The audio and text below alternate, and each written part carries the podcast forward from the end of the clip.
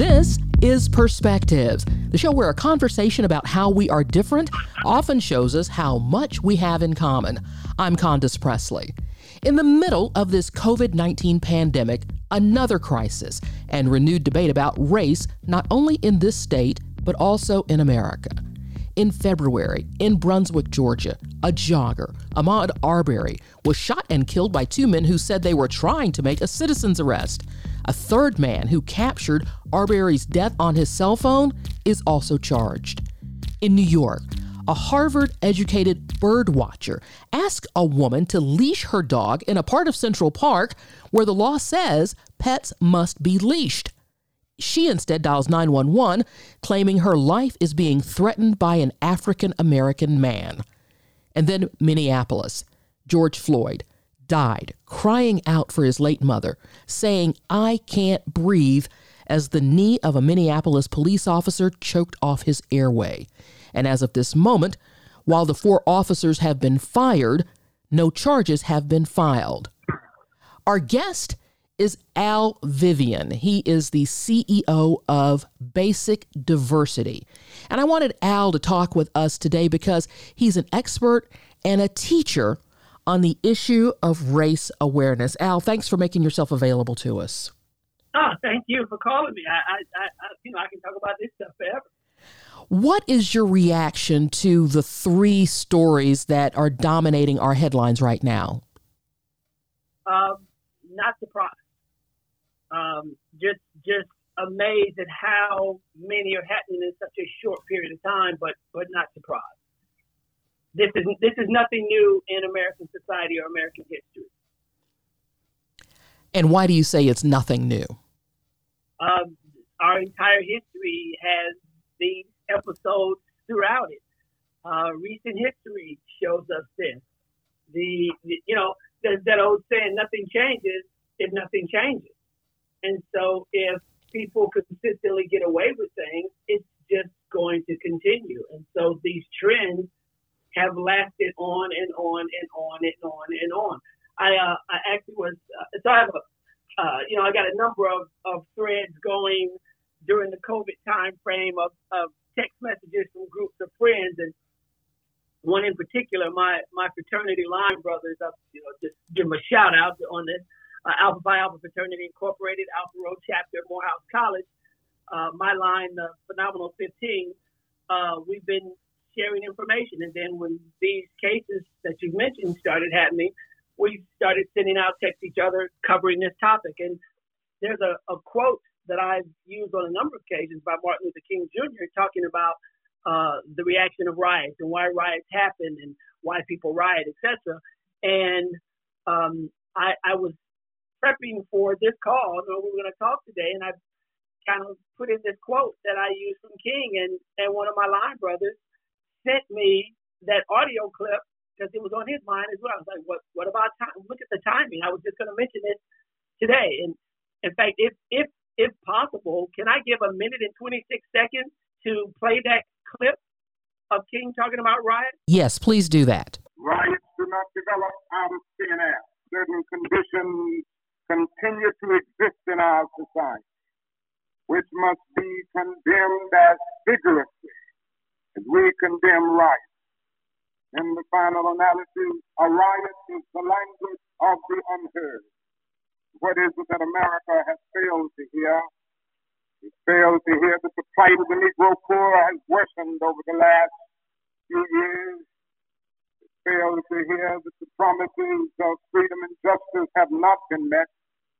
It has failed to hear that large segments of white society are more concerned about tranquility and the status quo than about justice, equality, and humanity. A real sense, our nation's summers of riots caused by our nation's winters of delay.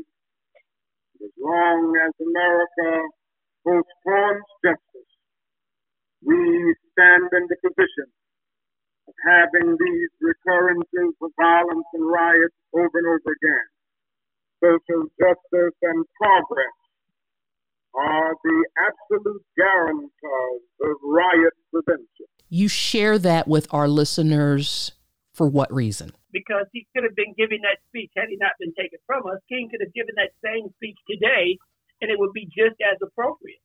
Uh, the, the plight has not changed. Nothing changes until you know until something changes, and we keep having these repeats throughout history uh, of the same things. The Kerner report said back in the 60s that this was going to continue to happen. And again, it has continued to happen because America has not made the necessary changes for justice, equality, and all of us having our inalienable rights. Thus, an African American in the park, uh, Harvard educated executive having himself threatened for correcting someone. What has to happen? Who needs to initiate action for something to change? Well, you know, until, and this is not just whites on race, this is any dominant group towards non dominant groups. So if you're talking um, uh, men on gender, if you're talking those of us who are straight towards inequality towards those who are the LGBTQ community until the dominant group speaks up and says enough and then actually acts, does something, nothing will ever change. And unfortunately, on a societal level, white America has not changed on these issues. They've changed individually, but when it comes to, uh, and only so much, but when it comes to big social related issues, white America hasn't changed a whole lot the the income disparity is as large now as it's ever been. I mean, the the mistreatment by law enforcement is is standard operating procedure. I mean, it it goes on, which is why the officer felt comfortable enough to keep his knee on the gentleman's throat, or Mr. Floyd's throat, as he was choking. As people were saying, "Hey, give him some air," he continued to do it, even at and by the way, he's already in handcuffs, already yet he continues to do this, and he felt comfortable doing it. By the way, and I, I just read this in the, in uh, uh, on uh, on something I got sent to me that apparently, and I haven't verified this myself, apparently this there were 18 other incidents that have been cited on this officer. And so the question is, why is he continuing? Why was he continuing to serve? So when they fire him right away, they didn't fire him right away. This is number 19. So, you know, there's no real reason to believe things are going to change until we see some normity of actions being taken against officers for doing these things. Al, talk to us about white privilege and why many white people don't want to acknowledge that they have it or acknowledge that they use it. White privilege, in a nutshell, it is the instant benefit of the doubt based on your being white. I have male privilege. I'm instantly, if it's a debate between a man and a woman, me and a woman, it's instantly, for the most part, by society perceived I'm right because I'm a man. I am a a Christian, so I can voice my views on Christianity and religion and faith, and instantly assumed I'm right. Whereas a Muslim, a Buddhist, a Hindu, not even a Jewish person has that same privilege. So it's dominant group privilege. But if we're talking about on whiteness, uh, the white privilege exists because, well, people are genuinely and generally good. Most people believe in fairness. Most whites believe in fairness. Most people who believe in fairness do not want to acknowledge that things are unfair. Because then we have to acknowledge not only that things are unfair, which doesn't fit our want to believe schema, it also means we have to force ourselves to look at the fact that we are the ones who are reaping the benefits of that lack of fairness. And that's uncomfortable to people, so we don't do it. And so if you're in a dominant group, you are accustomed to your norms being the norms and not being challenged. And so you can become very fragile on having to challenge your normality. And so whites are so used to their norms being the norm that they become very fragile you know, which is white privilege and white fragility, they become very fragile in having to defend the reality. Same as men on gender and straights on sexual orientation and etc. Al, even as we've begun this conversation, I have the computer up and I see a tweet from a Minnesota Senator Amy Klobuchar who says that Derek Chauvin has been arrested and is in custody as we are speaking for the murder of George Floyd.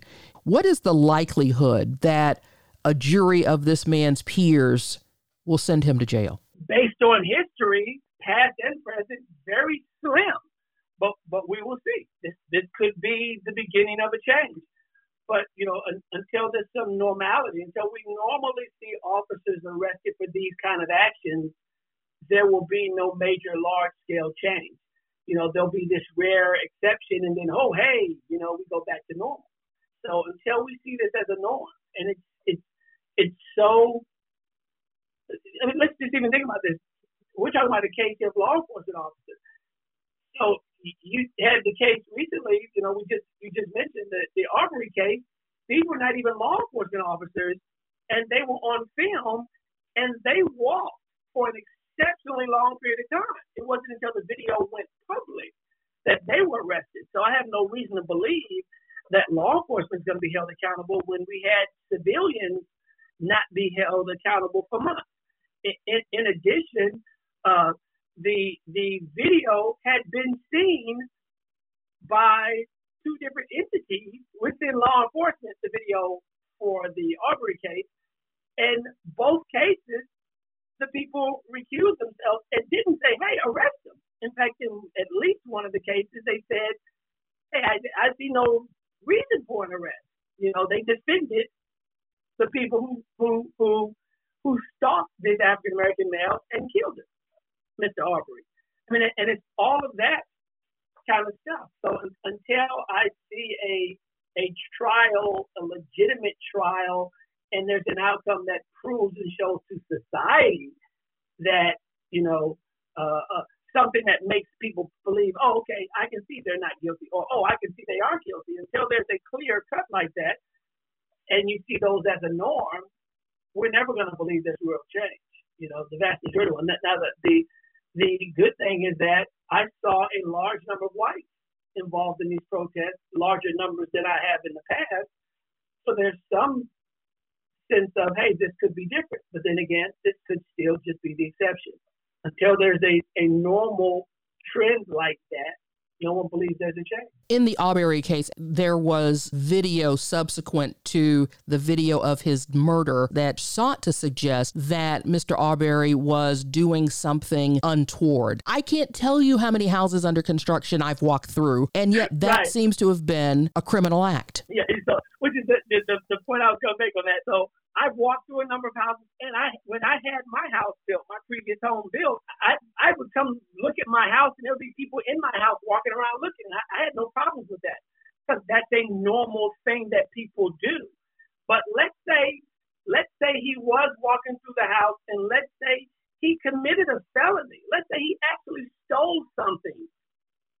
That's not a death penalty offense.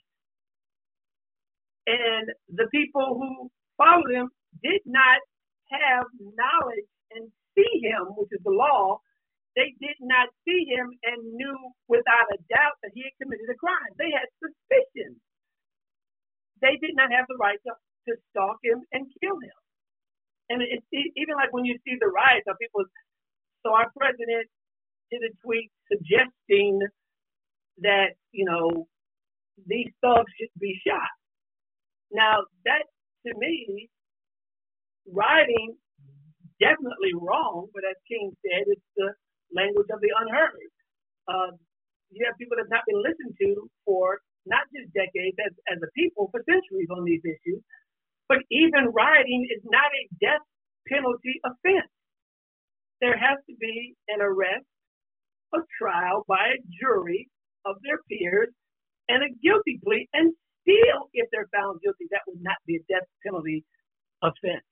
And so it's all of those kind of things. How how quickly people use excuses to justify the the lynching modern day of people of color, but don't do the same thing when it's whites who commit.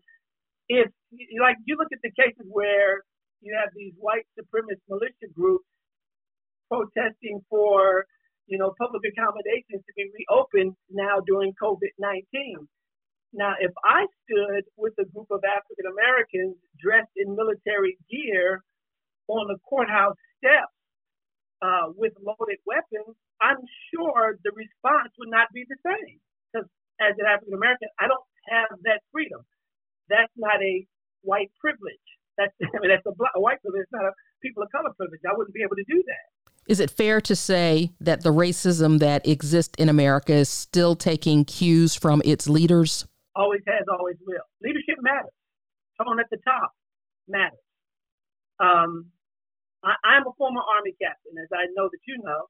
Um, and, you know, the, the, there are two rules that you instantly learn in the Army. In the Army, I mean, you can come in as a brand new private or you can come in as a brand new second lieutenant and you automatically are told two basic rules. Rule number one, which is kind of a joking one, rule number one is you never volunteer for anything. In other words, if they need you, they'll send you. Don't volunteer. Who you get. Learn something first. The second rule, when in charge, take charge. If you're the leader, you're responsible. And so the reality is leadership does matter. And people take their cues from leaders. It is not by accident that the way, uh, and I don't care what your politics are, whoever's listening, I, am an independent. Uh, I don't care what your policies are on on uh, or your political views are, but the when our president cozied up so comfortably with white supremacists, it was not by accident that the number of white racist events and the actions of white supremacists increased throughout the nation, not just in certain segments of the country throughout the country because they were taking the their cues from from from our leader. And I didn't call him a racist if anybody's listening thinking that's what I said. I just said that they're taking his cues on how he cozied up to white supremacy. It is not by accident that um, it is not by accident that um, oh why can't I think of his name?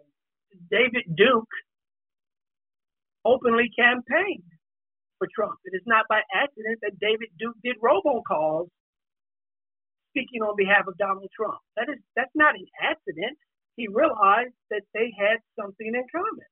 Their views on how to handle issues of race. Leadership matters. Good and bad. Do you see a day when things will be better in this country for people of color?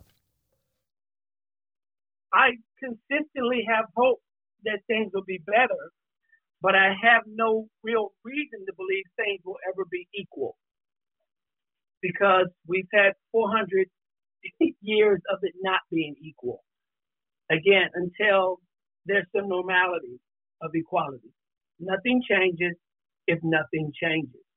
And so the the the and, and, and I you know even that that tone of I have hope, you know, people of color tend to be pretty optimistic, but we're also extreme realists. And if you have a history that consistently shows you you're not viewed the same, then you're not going to see the world the same as those who do get treated as if they're individuals. Because the reality is, we don't get to be individuals we are that black guy who who just did that, or and even when we do, Barack Obama will always be the black president. You know, Colin Powell will always be the first black Secretary of State. You know, it's it's it's no matter how high your achievement, you're still seen by your race, unless you're white. Then you're seen as the norm. Just like on gender, a woman is the first woman president whenever we get one, et cetera, et cetera, et cetera. And if you have an intersection of different non-dominant groupings, like Condoleezza Rice, first black female Secretary of State, that's always going to be what's seen, what's noticed, what's remembered, because it doesn't fit the norm of American society. So until we see some, again, normality of equality and justice and freedom and inalienable rights, you know, that's also like like the you know, I get often asked the question of, uh, well, what should happen? Who should do what? You know, uh, in particular, I get asked by white quite often, well, what should white people do? And I, I know the answer, but it's always an interesting question to me because deep down inside, they know what to do. The Constitution tells them what to do. The Bible tells them what to do. Morality tells them what to do. I mean, they know they do it every time whites are treated unjustly. They know what to do. They just unfortunately tend whites tend, as a society, on a societal level, tend not to do those things when the victim is a person of color. All of a sudden, morality is not applied the same, constitution is not applied the same way, the law is not applied the same way, especially if the person who's the perpetrator of that ill happens to have on a uniform of law enforcement. They really don't apply the rules to them fairly, justly, equitably, honestly. And if that sounds harsh to anybody who's listening, um, I'm sorry. You just look at facts. You know, it's it's um, it, even all of that, the, the whole white fragility conversation, the whole piece of we can't even have an honest dialogue about race if you're a person of color and call it race without getting a you know white offended. You have to use words like um, privilege or words like fragility as opposed to saying that's flat out racism. It's it's all of that because of the fragility of dominant groups. Then the women have to do the same thing with us men because we have tend to have on on the norm shallow egos, just as people in the LGBTQ community have to, you know, parse their words when talking to to those of us who are straight about these issues. It's, it's all of that. The non-dominant group has to understand and play by the rules of the dominant group. It's called survival. And we all know it because it's like that old saying, when in Rome, do it the Romans. You learn the cultural norms of whoever is in charge and you follow those norms, lest ye be banished from from reality or from from being seen as acceptable. So the institutional racism that exists in the United States is baked in and even an understanding and knowledge of unconscious bias and an effort by people to change that unconscious bias until you say something changes, it's all going to be the same. Well, I won't say it will all be the same. As I kind of said earlier, that I think things will get better. I have no reason to believe things will ever be equal based on what I've seen historically. I hope, but I have no reason to believe. I'm hopeful, I'm optimistic, but I'm also a realist. And so if I go by if I go by my faith, my hope, oh absolutely.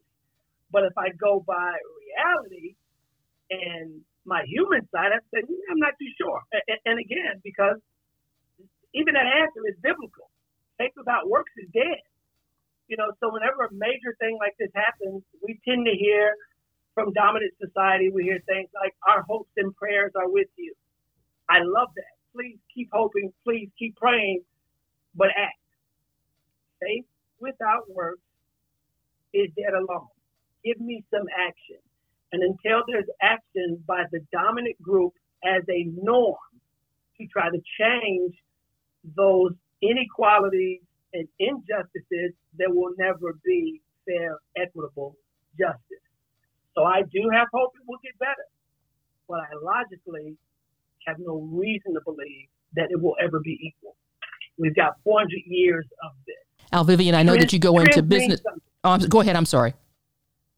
Saying trends mean something. Al Vivian, I know that you go into businesses and groups and help to educate people about the institutional racism that exists in our society, the unconscious bias that exists, and issues dealing with race. If somebody listening feels enlightened and wants to move toward that change, how do they get in touch with you? I'm glad you asked that question. That's my favorite question of every interview. Al Vivian, so A L V is in victory, I, V is in victory, I, A N at basicdiversity.com. Al Vivian at basicdiversity.com or just go to our website, basicdiversity.com. Al Vivian, I appreciate you. I appreciate your time. Thank you very much. Thomas, I appreciate, appreciate you. It's always good to talk with you. Perspectives is a community and public affairs program crafted with you in mind. If there's a guest you'd like to hear interviewed or a perspective you think should be explored, let me know. If you're old school, just write me. 1601 West Peachtree Street, Northeast, Atlanta, Georgia 30309. Or message me via social media. I'm Condace Pressley on Facebook, Condo29 on Twitter and Instagram. Thanks for listening. Be sure to listen again next week at this very same time as we examine another perspective.